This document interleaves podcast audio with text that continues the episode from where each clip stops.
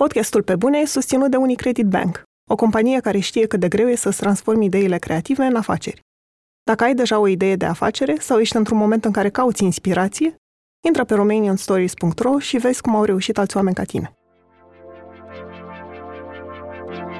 Da, ca pictor trebuie să-ți placă și izolarea, să reziști, să stai în singurătate. N-ai o pânză? Nu e nicio tragedie. Mai sunt pânze albe.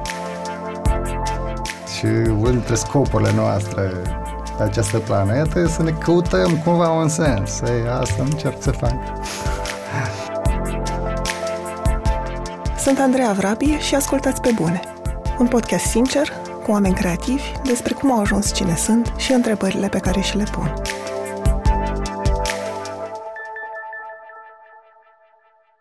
În acest episod stau de vorbă cu pictorul Roman Tolici. Roman a copilărit într-un sat din Republica Moldova și i-a plăcut să deseneze de mic. În grădiniță a rugat-o pe mama lui să-l lase să rămână acasă pentru a desena mai mult și aceasta a fost de acord. A urmat școala de arte din Chișinău, iar la 16 ani a venit în București și a studiat animație la Liceul Tonița și grafică la Universitatea de Arte. După terminarea facultății, pentru că erau puține oportunități în România să se realizeze ca artist plastic, s-a angajat part-time în publicitate și timp de 10 ani s-a trezit la 6 dimineața pentru a picta, iar la prânz se ducea la serviciu. A avut prima expoziție personală în 2002, iar de atunci a expus aproape în fiecare an, pentru că, spune Roman, pictura este parte din cine este ca om, așa înțelege lumea și nu se poate opri din lucrat. Procesul lui de muncă se bazează pe documentare, introspecție și multe ore de izolare în atelier cu pânza în față. Deși pictează de peste 20 de ani, Roman spune că încă are momente în care se îndoiește că știe să deseneze și că picturile la care lucrează vor lua forma dorită. Salut, Roman! Mulțumesc că ai acceptat invitația de a veni la Pe Bune. Mulțumesc și eu pentru invitație. Pentru început, sunt curioasă să aflu de ce pictură. Pentru că ai făcut de-a lungul timpului și animație, și bandă desenată, ai scris poezie, proză scurtă. De ce te-ai oprit la pictură? Ce-ți oferă ție? Cred că am mai spus și în alte rânduri, pictura e regina artelor. Pentru mine, cu ea am avut ocazia să mă întâlnesc prima oară în frage de copilărie și m-a fascinat de la primul contact. Și atunci, chiar dacă am trecut prin multe alte experiențe, să zicem, artistice, pictura a existat în permanență ca un munte aparte. Ceva merita să fie cucerit odată. Dar ce simți când pictezi? Plăcere. Simplu spus, da, e o plăcere bă, și intelectuală, dar și fizică într-o anumită măsură. Adică se spune, de exemplu, că copiii se exprimă mai ușor prin desen, iar cei care urmează acest drum a exprimării prin plastică, prin desen sau pictură, rămân cumva fie copii, fie valorifică la maxim acel mod de a te exprima. povestește puțin, te rog, despre procesul tău de, de lucru, pentru că știu că se bazează în mare parte pe documentare fotografică. Ce cauți să surprinzi în fotografii? Ca ele să devină o pictură? Mm, viața aceea, simplu spus, uh, dar care mm, implică tot registrul de mm, acțiuni, sentimente, momente. Nu știu dacă vreau neapărat să surprind neobișnuitul sau vreau să surprind, cred eu, un, un sud de firesc al uh, neobișnuitului. Neobișnuitul să fie ascuns într-o aparență de obișnuit, cum se și întâmplă, de fapt, în, în lumea noastră. Știi când o bucată dintr-o fotografie, dacă începi să te uiți peste ele, va deveni o pictură? Sau va deveni o bucată dintr-o pictură? Cum, cum alegi da. bucățile da. astea? Pentru că știu că nu e, e cumva o realitate reconstruită, nu e poza și după aia da, e o realitate construită în baza unei ședințe fotografice, să numim așa, sau a mai multor ședințe fotografice, un soi de colaj de imagini care mm, se unesc într-un fel sau altul printr-o idee pe care o pregătesc eu, acea idee, o gătesc, în sens de bucătare. uh, și, bă, ok, cum anume ajung să aleg o imagine sau alta, se întâmplă de de diferit până la urmă. Sunt uh, fotografii pe care le-am făcut și în momentul în care le-am făcut am știut că ok, asta e, mm, e foarte bună pentru pictură.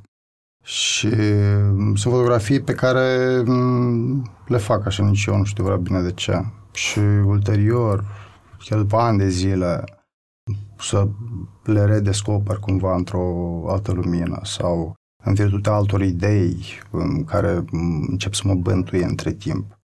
Nu e un proces standard de uh, selecție. Am uh, perioade constante în care, mă rog, la, la anumite perioade de timp îmi revizitez arhivele fotografice. Se întâmplă ca fotografii care nu mi-au atras nicio atenție și am trecut peste ele fără să observ nimic, să releve ceva foarte spectaculos brusc. Și acele fotografii pot revela la rândul lor prin tematica în care dezvolt. Ok, ne referim la ceva, o cană. Eu am tot pozat o cană. Ce s-a întâmplat cu mine în acea perioadă, cu atâta căni, ia să văd că n-am mai pozat o cană.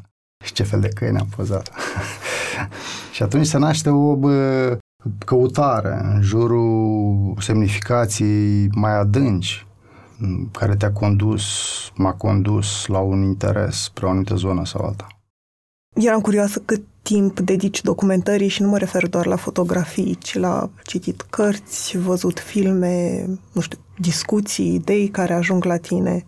Cam cât din, din munca ta e documentare și cât e lucru efectiv? Toată existența mea intră pe un făgaș de documentare, cumva. Deci nu există momente când, ok, intru în atelier și din momentul ăsta mă documentez sau încep să mă gândesc la ceva artistic uh, și încep să citesc ceva în sensul ăsta sau încep să desenez ceva în sensul ăsta. Eu merg pe stradă și mm, văd o pictură în stânga, o pictură în dreapta, uh, o instalație în sus și așa mai departe. Port uh, aparatul destul de des la mine și mm, îmi fac această documentare fără să mă gândesc că, ok, lucrurile s-a întâmplat ceva extraordinar care merită pozat sau nu. Pur și simplu, extraordinarul se întâmplă fără să-l văd eu, poate neapărat. Deci, poate am, am foto- mi s-a întâmplat să fotografiez ceva și în acea fotografie să văd pe în plan secundar ceva mult mai interesant, de fapt, care poate, ok, nu e m- clar ca m- rezoluție fotografică. Deci, Bă, eu nu sunt fotograf, sunt uh, pictor care mă folosesc de fotografie. Te întrebam asta pentru că, de exemplu, în jurnalism um, există pericolul să te pierzi în documentare. Adică întotdeauna ți se pare că mai ai nevoie de informații, mai ai nevoie să mai citești ceva, mai... La un moment dat trebuie să-ți dai seama că, ok, știu cât trebuie să știu și trebuie să trec la muncă. Da, e foarte important uh, curajul de a lua decizii, de fapt. Și cred că mi-am dat seama de lucrul ăsta de la începutul carierei, uh, în care, ok, nu mai eram student, cu un profesor alături și care să-și dea cu părerea sau să mă ghideze într-o zonă bună sau rea. Trebuia să-mi asum eu pur și simplu că ceea ce fac eu acum e bine. exact așa e și cu documentarea.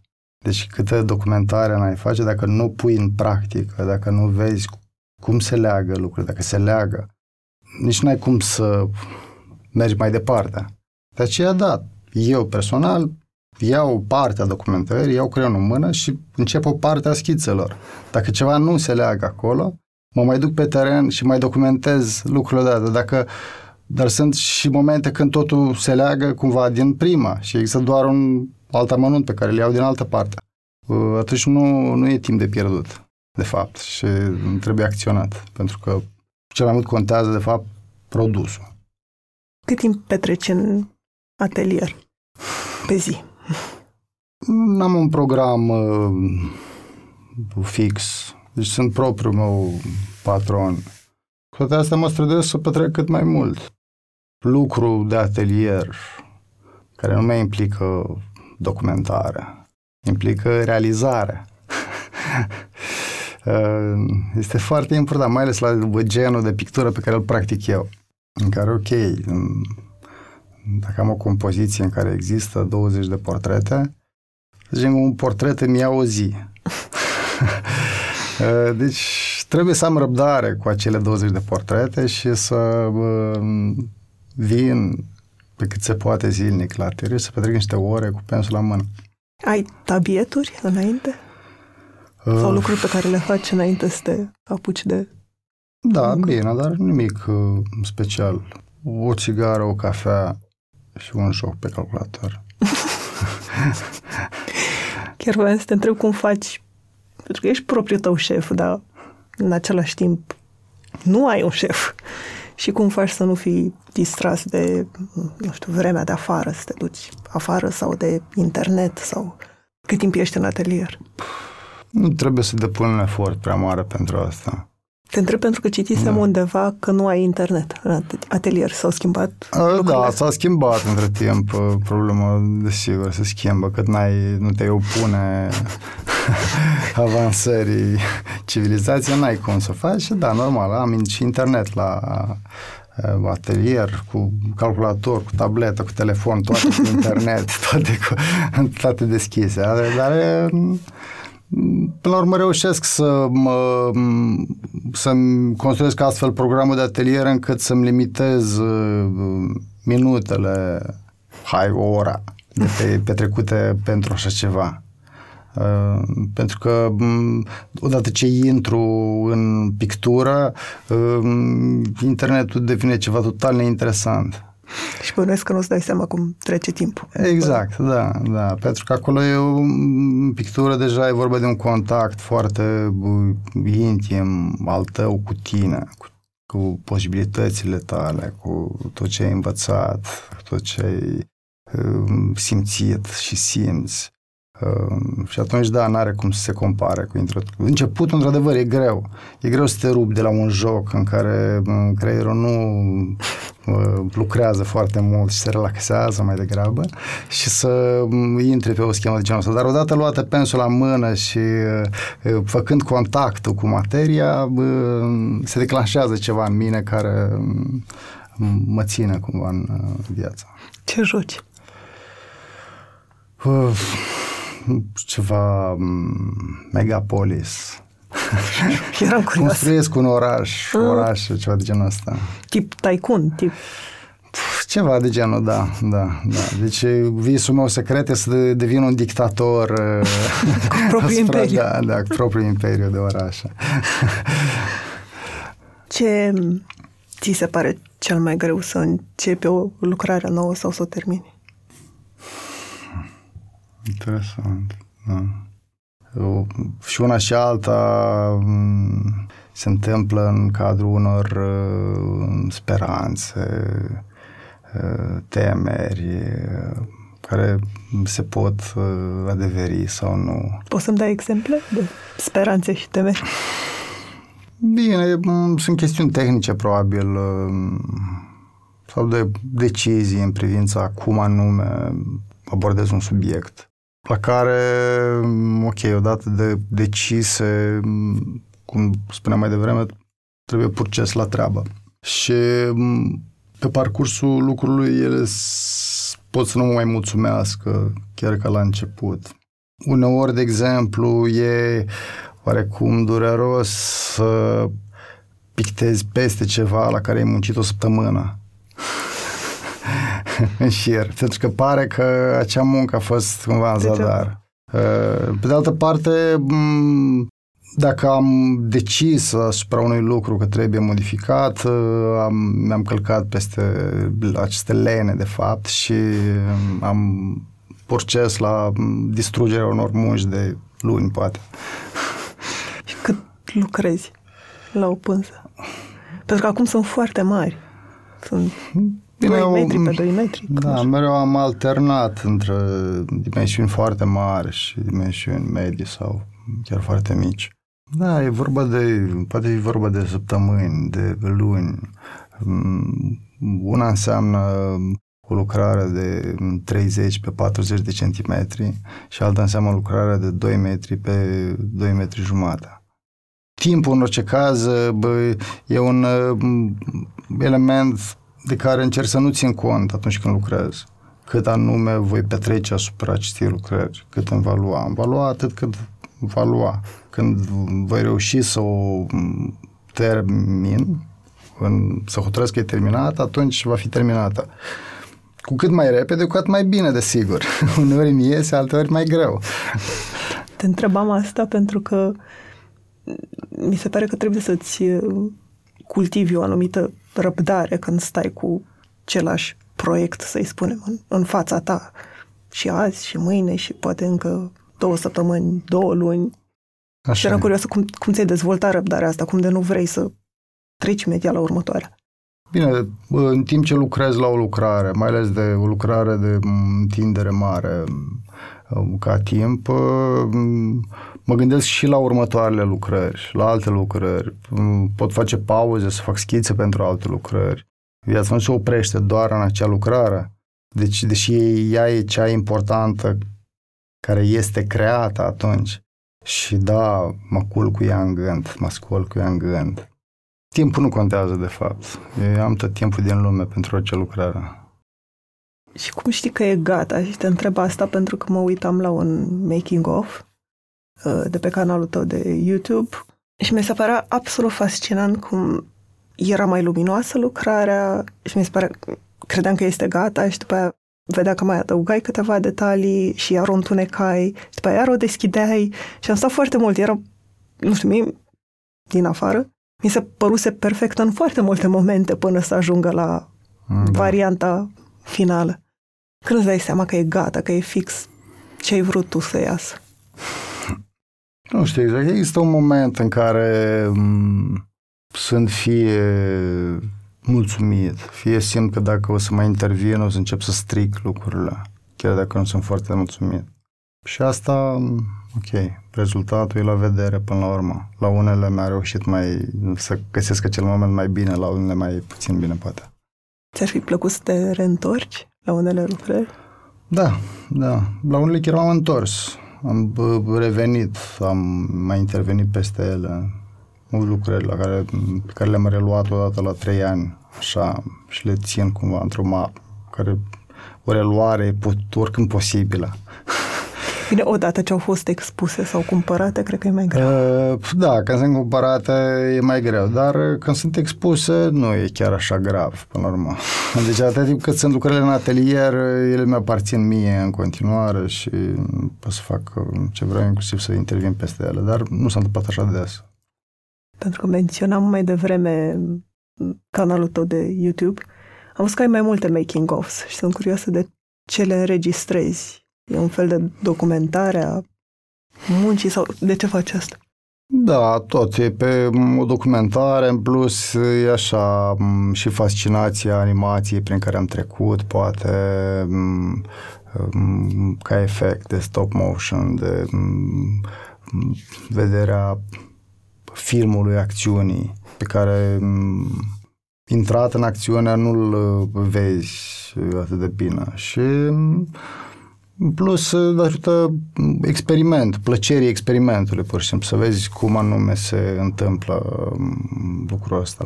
Bine, pentru privitor a fost fascinant, pentru că nu, eu până acum nu mai văzusem. Probabil că mai sunt înregistrări, dar nu avusesem ocazia să le caut și a fost absolut fascinant să mă uit Da, așa, așa. Mi-am amintesc de un uh, interviu, cred că cu Matis era, în care um, el a fost filmat cum uh, desenează și uh, după aceea i s-a arătat filmarea și el nu se recunoștea pe sine, nu mm, credea că el va duce linia așa. nu știa nici el cum anume a făcut chestia aia. Și ți s-a întâmplat același lucru, uh, uitându-te? Nu știu dacă neapărat, că și asta e o poetizare, să zicem, dar da, și inclusiv pentru mine e bă, fascinant după ce bă, reușesc să termin o lucrare și să am și o documentare de genul ăsta fotografică în care am făcut making-of-ul lucrării, să revăd parcursul meu, deciziile mele, uh, zic, poate mai bine de fapt o lăsăm așa. și de e prea târziu oricum. Genul tău de muncă, mă rog, al pictorilor în general, nu doar al tău, presupune și un soi de izolare. Ești singur în atelier cu, cu pânza ta. Mă întrebam dacă ai avut momente în care ți-ai fi dorit să fii în alt mediu de lucru, poate cu mai mulți oameni, să discuți despre ce faci. Not really. Am fost în uh, medii mm, la comun, să zic așa, în timpul studenții a școlilor de artă mm, și e util în principiu, dar mm, cum spuneam mai devreme, de momentul când trebuie să decizi singur, indiferent ce... Și când iei aceste decizii, prefer să eu prefer să nu am pe cineva care să mă influențeze în vreun fel. Știi? Te uiți în jur, ce vă place, cam așa. Știi? Nu, chiar trebuie să vină din partea mea ca artist decizia cum anume, ce vreau eu anume să spun. Da, ca pictor trebuie să-ți placă și izolarea, să reziști, să stai în singurătate, să nu te panichezi din cauza asta. Și eu am exercițiul ăsta.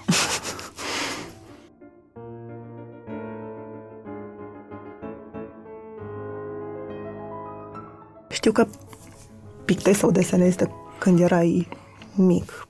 Povestește-mi puțin despre copilărie, ce desenai atunci.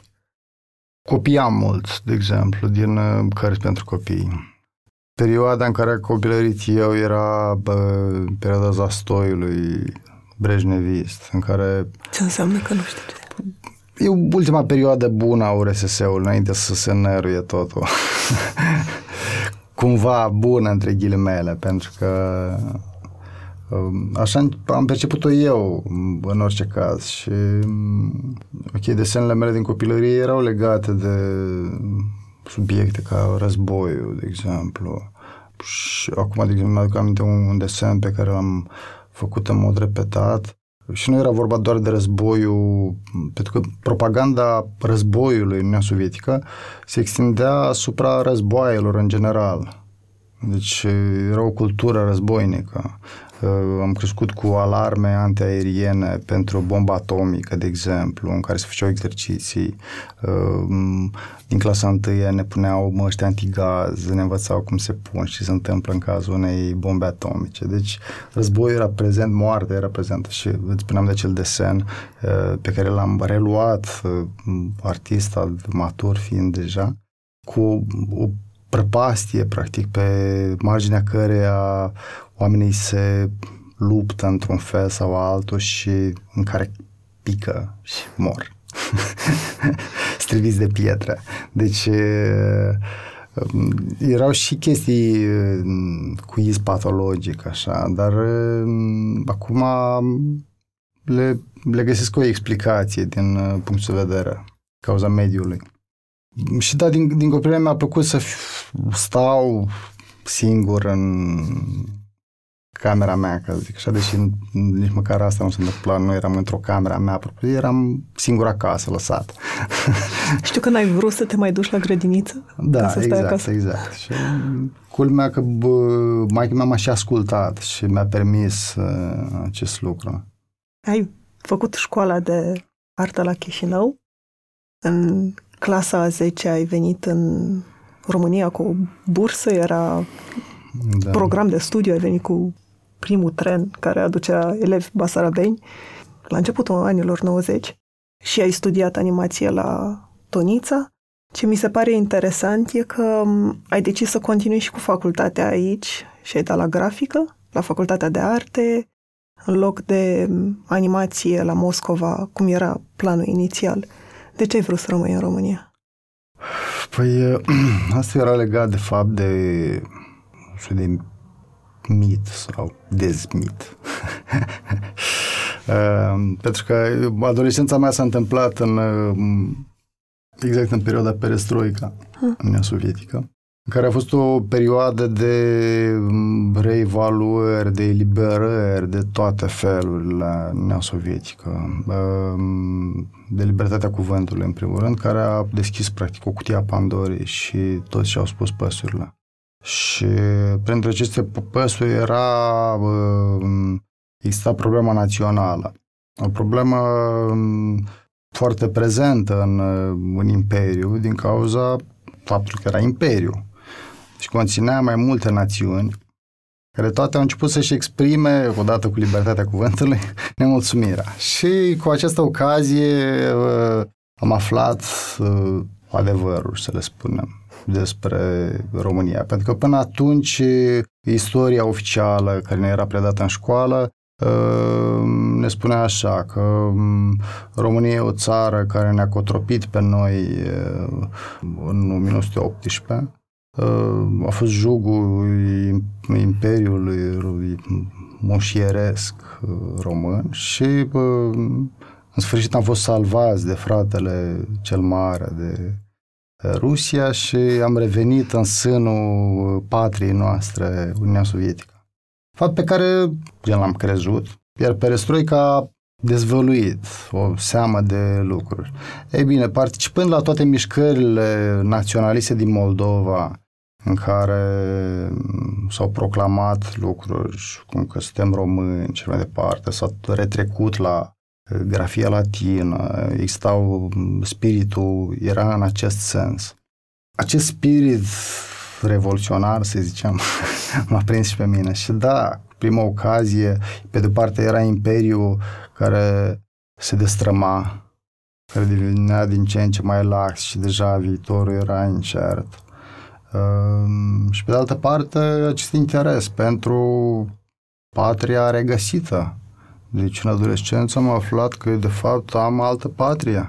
Și atunci, da, vreau acasă. Gen, în patria mea, în capitala patriei mele. Până atunci tot era în capitala patriei mele, vreau să merg la studii, în Moscova. Acum poți să râzi, po- se poate părea bă, naiv, dar motorul la acea vreme, ăsta era. Eram un copil de 14 ani până la urmă. Și ok, am venit într-un loc uh, în care m-am simțit ca acasă până la urmă. Te-ai integrat ușor? Da, deci eu am venit cu experiența internatului din Chișinău, în care lucrurile erau mult mai dure decât aici. și da, integrarea în România n-a constituit o problemă. Decât așa, la modul ok, perioada era problematică în general, pentru toți erau săraci și tot era greu. Dar asta deja o trăisem. Ce a fost cumva un lucru de care mă bucur că s-a întâmplat a fost că n-am nimerit în, într-un cerc de basa, așa zici, pentru că am cunoscut, am amici care au, și-au petrecut primul prima etapă în, în România într-un astfel de mediu. Uh, eu am nimerit direct într-un mediu românesc pur, în care a trebuit pentru a mă adapta să-mi uh, exersez accentul, să învăț cuvinte noi, să învăț să supraviețuiesc în acest mediu, firesc. După ce ai terminat facultatea, um, te-ai angajat în publicitate. Nu angajat, ai lucrat în publicitate, ca ilustrator part-time. De ce ai ales asta? De ce, de exemplu, nu ai ales să devii profesor? De profesor am fugit cât am putut. Am zis că nu vreau să-mi uh, las această posibilitate. De ce? Uh, pentru că observam la profesori, să zicem, profesorii mei, pe profesorii pe care îi știam din facultate, uh, observam cât de mult le răpește din timp facultatea, uh, profesoratul. Mă gândeam că asta le afectează și munca lor de artiști. Pregătit să devină artist eram oricum și din cauza asta nu am vrut să-mi las această portiță de salvare în profesoratul. Publicitatea, ok, n-a fost uh, dracu, a fost aso. uh, deși uh, în publicitate m-am străduit să mă țin uh, foarte departe de ce însemna cu adevărat creația de publicitate. Fiind în principiu executant de ilustrații, cum mi se spunea să fac, așa făceam fără să pun prea multe întrebări și să-mi pun prea multe probleme despre lucrul ăsta. La, în cazul unor, unui profesor de la arte, cu siguranță lucrurile nu pot rămâne la suprafață și trebuie să aprofundezi lucrurile cu studenții. Și nu mă simțeam pregătit pentru asta. Deci am ales, sau n-am ales publicitatea, pur și simplu s-a întâmplat, a fost o întâmplare cineva m-a, m-a chemat în zona asta și mi-a oferit ceva foarte, foarte lejer pe niște bani cât de cât decenți și atunci am acceptat. Și de aici asta s-a întins pe niște ani de zile, aproape un deceniu, în care am, am păstrat publicitatea ca o muncă pentru a-mi câștiga existența, fără să mă implic cu adevărat în, în ea. Adică aș fi vrut să spun că, ok, era ceva de genul ca și cum aș fi paznic undeva pe timp de noapte și în rest sunt artist. Nu era chiar așa, de sigur, că lucrurile m-au uh, deturnat până, până la urmă și în acea zonă și a trebuit să tai acel cordon uh, la un uh, anumit moment. Asta vă să te întreb, că înțeleg cumva de ce ai stat 10 ani în publicitate, dar sunt mulți oameni care intră în publicitate în ideea că vor face asta până când? Până ajung ei la un anumit nivel, dar care nu, nu mai reușesc să plece niciodată pentru că e confortul banului sigur, până la urmă. Absolut, da. Și vreau să te întreb ce s-a întâmplat de ai decis să tai cordonul ăsta. Uh, păi odată, la nivelul la care eram eu, respectiv pe jumătate de program uh, și cu un post considerat neinsignifiant de ilustrator, uh, nici nu câștigam vreun ban grămadă, să zic că puteam să trăiesc super. Și atunci a fost doar o chestiune de, așa zis, curaj de moment în care să zic ok, să rup cu lucrul ăsta. Și da, a fost foarte complicat, că după ce te obișnuiești să iei un salariu la sfârșit de lună, e greu să treci într-o stare în care nimeni nu-ți dă niciun salariu pentru nimic.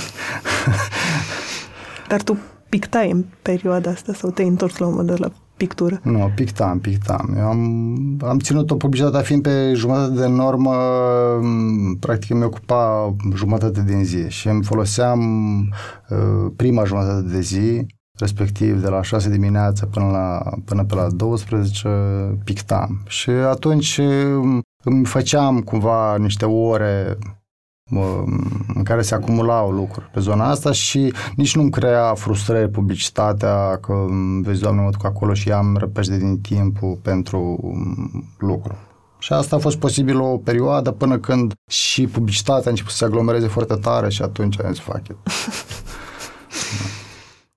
ai avut prima, ai vândut prima pictură la scurt timp după ce ai terminat facultatea, ai avut prima expoziție în 2002? Exista un mediu pentru genul ăsta de artă în România în perioada aia? Um, în București? Exista Uniunea Artiștilor Plastici, de exemplu, și bă, Centrul Soros sau nu mai știu ce exista, erau câteva instituții de artă contemporană. Oricum, lucrurile erau foarte vagi nu existau galerii comerciale, deci când am uh, terminat facultatea, habar n-aveam ce ar trebui să fac. Ok, mi-a spus profesorul să intru în artiștilor. Am intrat și atât. am auzit despre cozile la care trebuia să te înscrii pentru simeză, de exemplu, dar așa, mi se părea, mi se părea o abordare foarte bătrânicioasă și care nu oferea nicio perspectivă reală și de vreun oarecare bun simț, așa. Și atunci a existat uh, grupul de interese, format din oameni cu aceleași... Uh, Asta vreau să te întreb. Cum a apărut uh, grupul da. de interese? Din această nevoie de a, de a avea un cadru în care să ne putem desfășura. Deci, de ce să ne așezăm la o coadă undeva? Când putem să ne facem noi expoziția noastră când vrem noi, când stabilim pe calendar. și asta am făcut. Și s-au schimbat lucrurile? Și da, și lucrurile între timp s-au schimbat.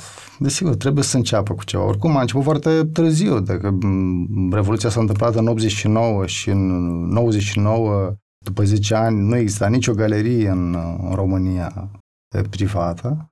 Au apărut abia 2002, ceva de genul ăsta. Da, era complicat și cu toate astea, nu, nu-ți alege epoca în care te naști, starea lucrurilor și mai departe. Trebuie să faci ceva, să-ți îmbunătățești situația proprie până la urmă. Ceea ce am și făcut într-un fel sau altul.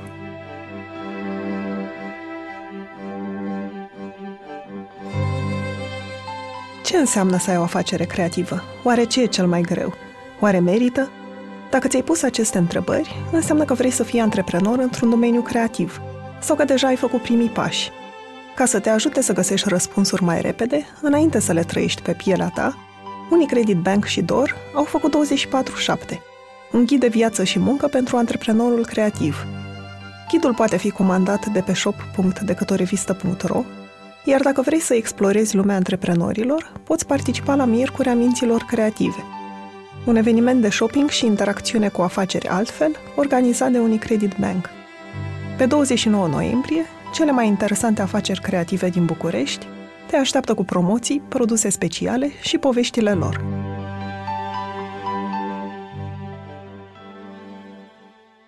Din 2002 până acum ai avut expoziții aproape în fiecare an, uneori și două pe an. De ce crezi în ritmul ăsta? Simți vreo... De plăcere. Ți-am spus. Serios. Asta e, e vreo presiune autoimpusă să... Um... De fapt, hai să întreb altfel. Care e cea mai lungă perioadă în care ai stat fără să lucrezi la o pânză? O lună, să zicem. Dar în timpul ăsta am lucrat desene sau acuarele sau altceva. E, bă, e, e viața mea asta, nu e un un job pe care îl fac și dacă merge mai rămân și dacă nu merge nu mai rămân. E așa, un mod de a exista și mm, nu văd mm, cum aș ieși din schema asta. Odată deja mm, parcurgând atâta distanță. Deci te obișnuiești cu maratonul. Și maratonul e foarte complicat, de fapt. Și dacă nu... sunt conștient că dacă nu mențin un ritm, un ritm de lucru permanent, uh, lucrurile și așa nu merg strălucit.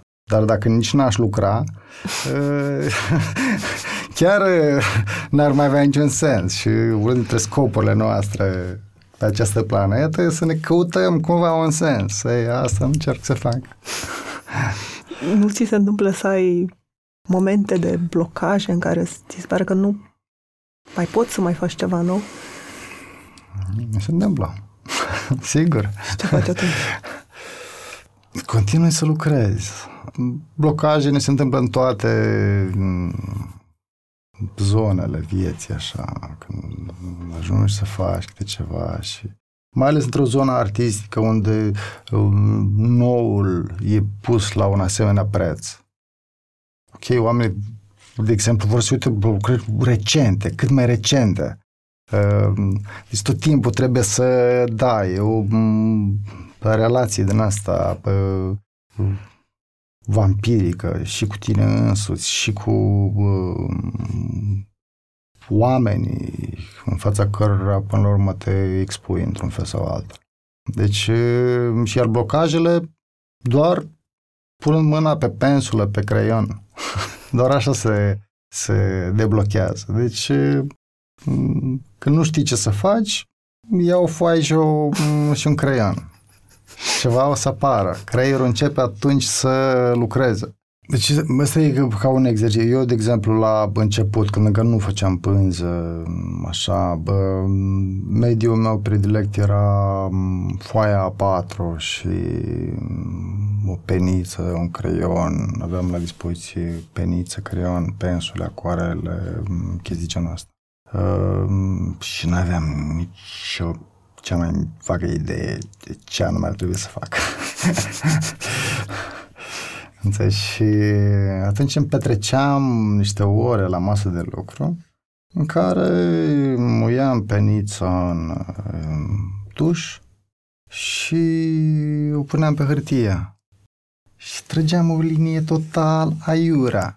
De ce se întâmplă cu linia Unde mă duce? Mă duce ceva, să mișcă ceva în creier, să conducă linia aia pe un alt făgaș, să mai adauge încă o linie. Văd ceva acolo, văd ceva aici, în cap, în timpul ăsta. Și, ok, faci una patru. N-a ieșit. Nu e una patru. îl arunci și iei altul sau îl pui deoparte, îl, îl menții, poate n-a ieșit acolo ceva, dar iese la următor. Avem un mare, mare avantaj uh, să putem relua atât de ușor cumva de la capăt. N-ai ieșit o pânză? Nu e nicio tragedie. Mai sunt pânze albe. Când ne-am întâlnit să vorbim despre podcast, mi-ai spus ceva ce mi-a rămas în minte, că um, ești atent la spațiile în care lucrările tale sunt expuse, să nu fie într-un hol de hotel sau într-un bar. Și mă, mă gândeam, după ce am vorbit, că arta în general, din păcate, are un public destul de redus. Sunt foarte multe motive, dar unul dintre ele s-ar putea să fie că galeriile sunt spații care intimidează ți se pare că trebuie, ca să intri într-o galerie, că trebuie să ai anumite cunoștințe, să înțelegi arta într-un fel, în caz că, Doamne ferește, te întreabă cineva ceva cum ți s-a părut, să știi să-ți exprimi, nu știu, o părere pertinentă. Și că să riști să te faci de rușine, mai bine nu intri. Și poate pe, pentru unii oameni ar fi mai ușor să fie expuși la artă într-un mediu în care ei sunt confortabili. Și eram curioasă ce gândești în legătură cu asta. Și de ce ții tu, de exemplu, la lucrările tale să fie expuse în spațiu? Pentru că arta nu e bă, o chestie de fundal cu care să te simți confortabil. Să vii, să fii sătul sau să mănânci ceva în timpul ăsta, să bei ceva și să stai de vorbe și să mai arunci o privire la uh, o lucrare care să nu te solicită în vreun fel. Deci arta e solicitantă și pentru creatorul ei și automat devine solicitantă și pentru privitorul ei. Pentru că mm, e un limbaj cu mm, o gamă de rezonanță foarte mare, de fapt, mm, în care lucrurile se pot interpreta foarte personal de către fiecare dintre privitorii lucrării. Și atunci, fiind vorba de un demers serios, acest demers are nevoie de niște spații în care nu se te întrebe cineva. Cred că e o, o teamă um, falsă, pentru că uh, tocmai asta e um, ideea. Când vizitezi un muzeu de artă sau când vizitezi o galerie, nimeni nu te întreabă de nimic. E um, o relaționare a ta personală cu niște obiecte tăcute. E o relație foarte personală pe care ți-o construiești tu singur și uh, cred că uh, pentru citirea corectă, să zic, a artei. E nevoie ca oamenii să scape anume de acest complex al înțelegerii artei și să știe că e vorba de fapt despre o nouă cale de simțire a lumii și orice ar fi simțit ei despre o lucrare este până la urmă corect. Este un adevăr al lor care le aparține și artistul nu are nicio problemă cu treaba asta. Spuneai într-un interviu pentru scena nouă că printr-o lucrare sau într-o lucrare e felul în care încerci tu să înțelegi lumea. Că asta încerci cumva prin, prin lucrări. Și sunt curioasă ce încerci să înțelegi despre lume acum. Părticele mici, cel mai probabil. Mai nou am impresia de fapt că m- mm, nu înțeleg nimic și nu doar eu lumea în general nu prea înțelege ce se întâmplă și uh, pentru propriul confort uh, psihic și pentru mersul bun al lucrurilor se um, ia o variantă și se zice, băi, mergem pe această variantă acum ca să nu ne mai stresăm prea tare, pentru că altfel ne presunește creierul. Deci încerci să înțelegi tot. Deci, uh, Eu, când lucrez, e un soi de combinație între, ok, înțelegerea vine din adesea și din necesități tehnice, de un mod anume de a privi la lucruri, la atmosferă, la oameni, la peisaje, spre care bă, lucruri pe care ajungi să le redai și ajungi să le redai cu mai multă ușurință în momentul în care înțelegi ceva din ce se întâmplă cu acel lucru, de fapt. Cum este el construit, dacă îl privești din mai multe unghiuri, uh, dacă îi detectezi subtilitățile. La ce lucrezi la tine acum? Adică ce, care e provocarea pentru tine acum? Și nu mă, nu mă refer neapărat la ceva tehnic. Da, la orice serie și la o serie la care lucrez acum, de exemplu. Uh, eu încă nu știu exact spre ce va duce această serie, cum va evolua ea. Um, mereu există provocarea necunoscutului. Necunoscutului anume din mine. Ce pot să fac eu, cum anume pot eu să regândesc, uh, cum spuneam, iar și iar în, într-o lucrare, în a doua, într-o serie de lucrări, câte să fie, cum să fie subiectele. Totul e, e o schemă destul de subtilă, greu de explicat în într-un singur termen, să zic, provocarea, uite, asta e, dacă îndeplinesc asta, sunt mulțumit. Deci e un, o dezvoltare pe mai multe planuri și permanentă și o provocare pe mai multe planuri permanentă. Sunt momente în care asta te neliniștește? Da, mă neliniștește toată schema asta. Inclusiv Sunt... acum, după atâția ani. Uh, da, da. Cu atât mai mult acum, când uh,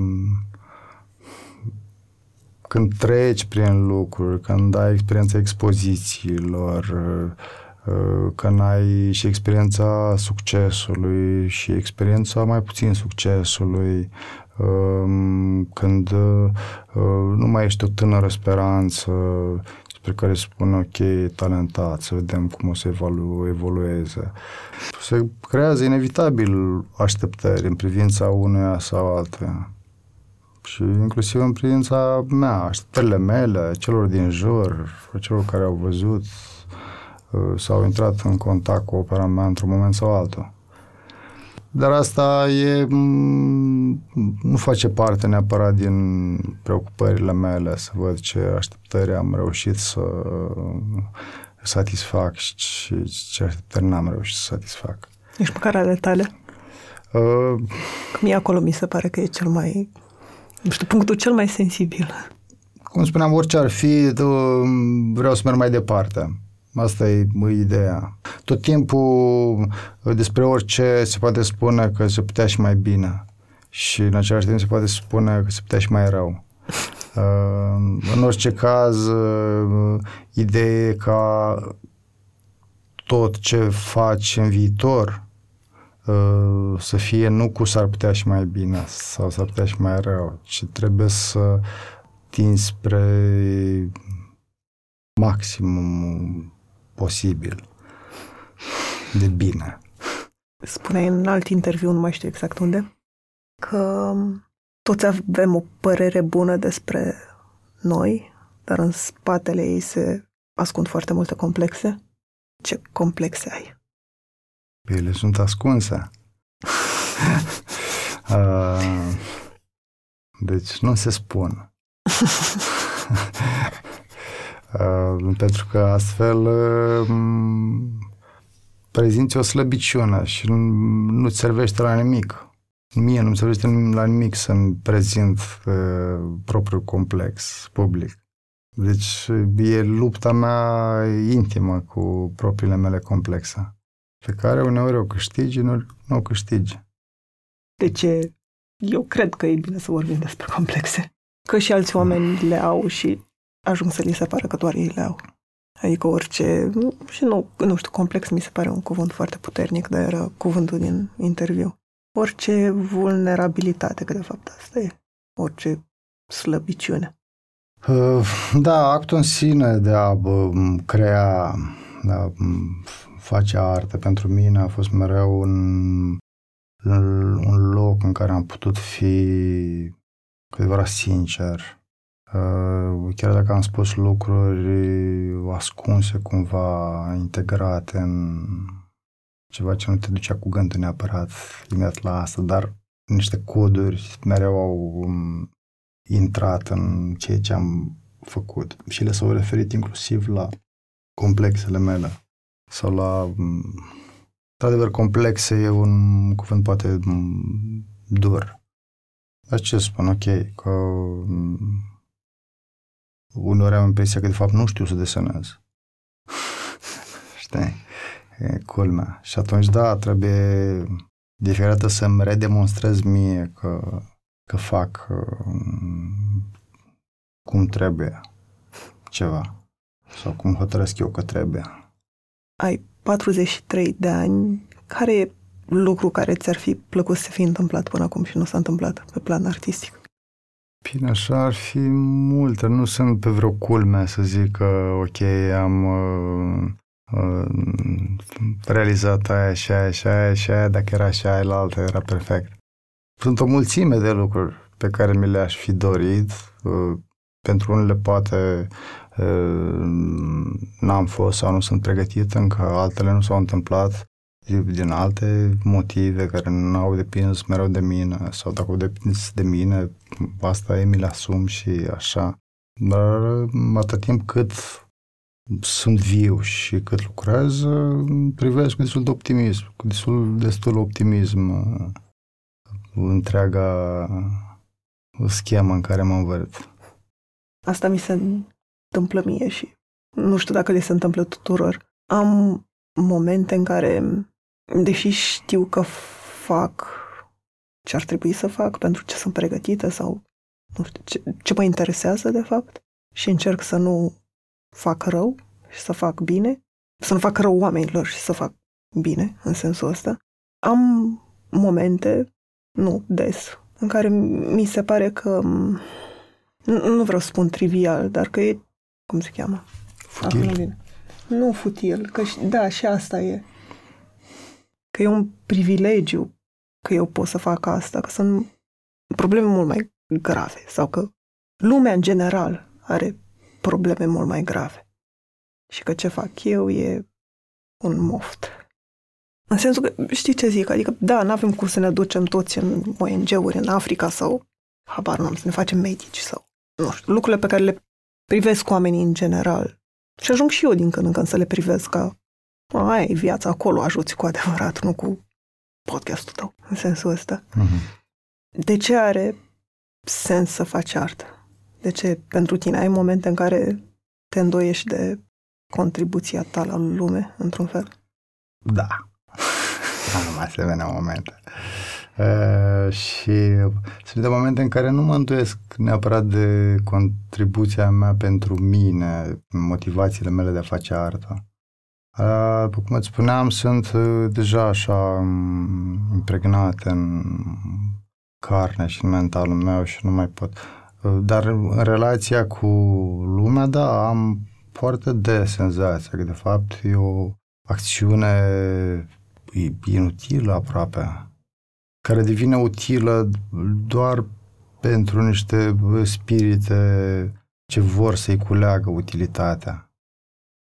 Altfel, uh, ca artist, te confrunți cu indiferența generală. Deci, uh, um, ca artist trăiești într-o uh, bulă ideală în care tu creezi, construiești noi idealuri, cu tu le găsești explicație și sens și așa mai departe și comunicarea lor către public poate fi uneori dezamăgitoare și mm, publicul te poate dezarma, ok, mai că am treabă, ai vrut aici, spune repede, bine, nu-mi place, pur și simplu, sau... Uh, asta ar fi, deci e... Mm, și ce-ți spui ca să continui? Ca totuși nu ca te oprești. Ca să continui. O fac pentru mine, în primul rând. Și dacă euul meu cere asta, eu îi ofer euului meu în continuare asta. Prin asta continui. Și cred că m- toți oamenii fac ceva ce ce fac pentru ei până la urmă. Extrapolat. cei care lucrează în ONG-uri. Da, exact. Extrapolat doar uh, poți spune că o faci pentru ceilalți, pentru binele omenirii sau um, alte idealuri. Idealuri, exact.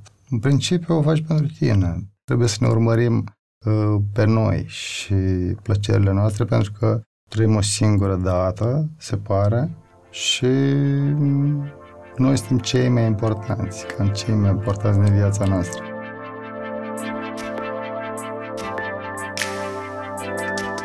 Mulțumesc că ne-ați ascultat! Podcastul Pe Bune este produs de Dor, tema muzicală e compusă de Alex Turcu, editor de sonet e Horia Baldea și asistent de producție Elena Vădova. Dacă aveți recomandări de invitați sau vreți să ne spuneți cum vi se pare episoadele, puteți să ne scrieți la pe bune arondecotorevista.ro. Și dacă aveți timp, lăsați un review pe iTunes pentru că ne ajută la promovarea podcastului.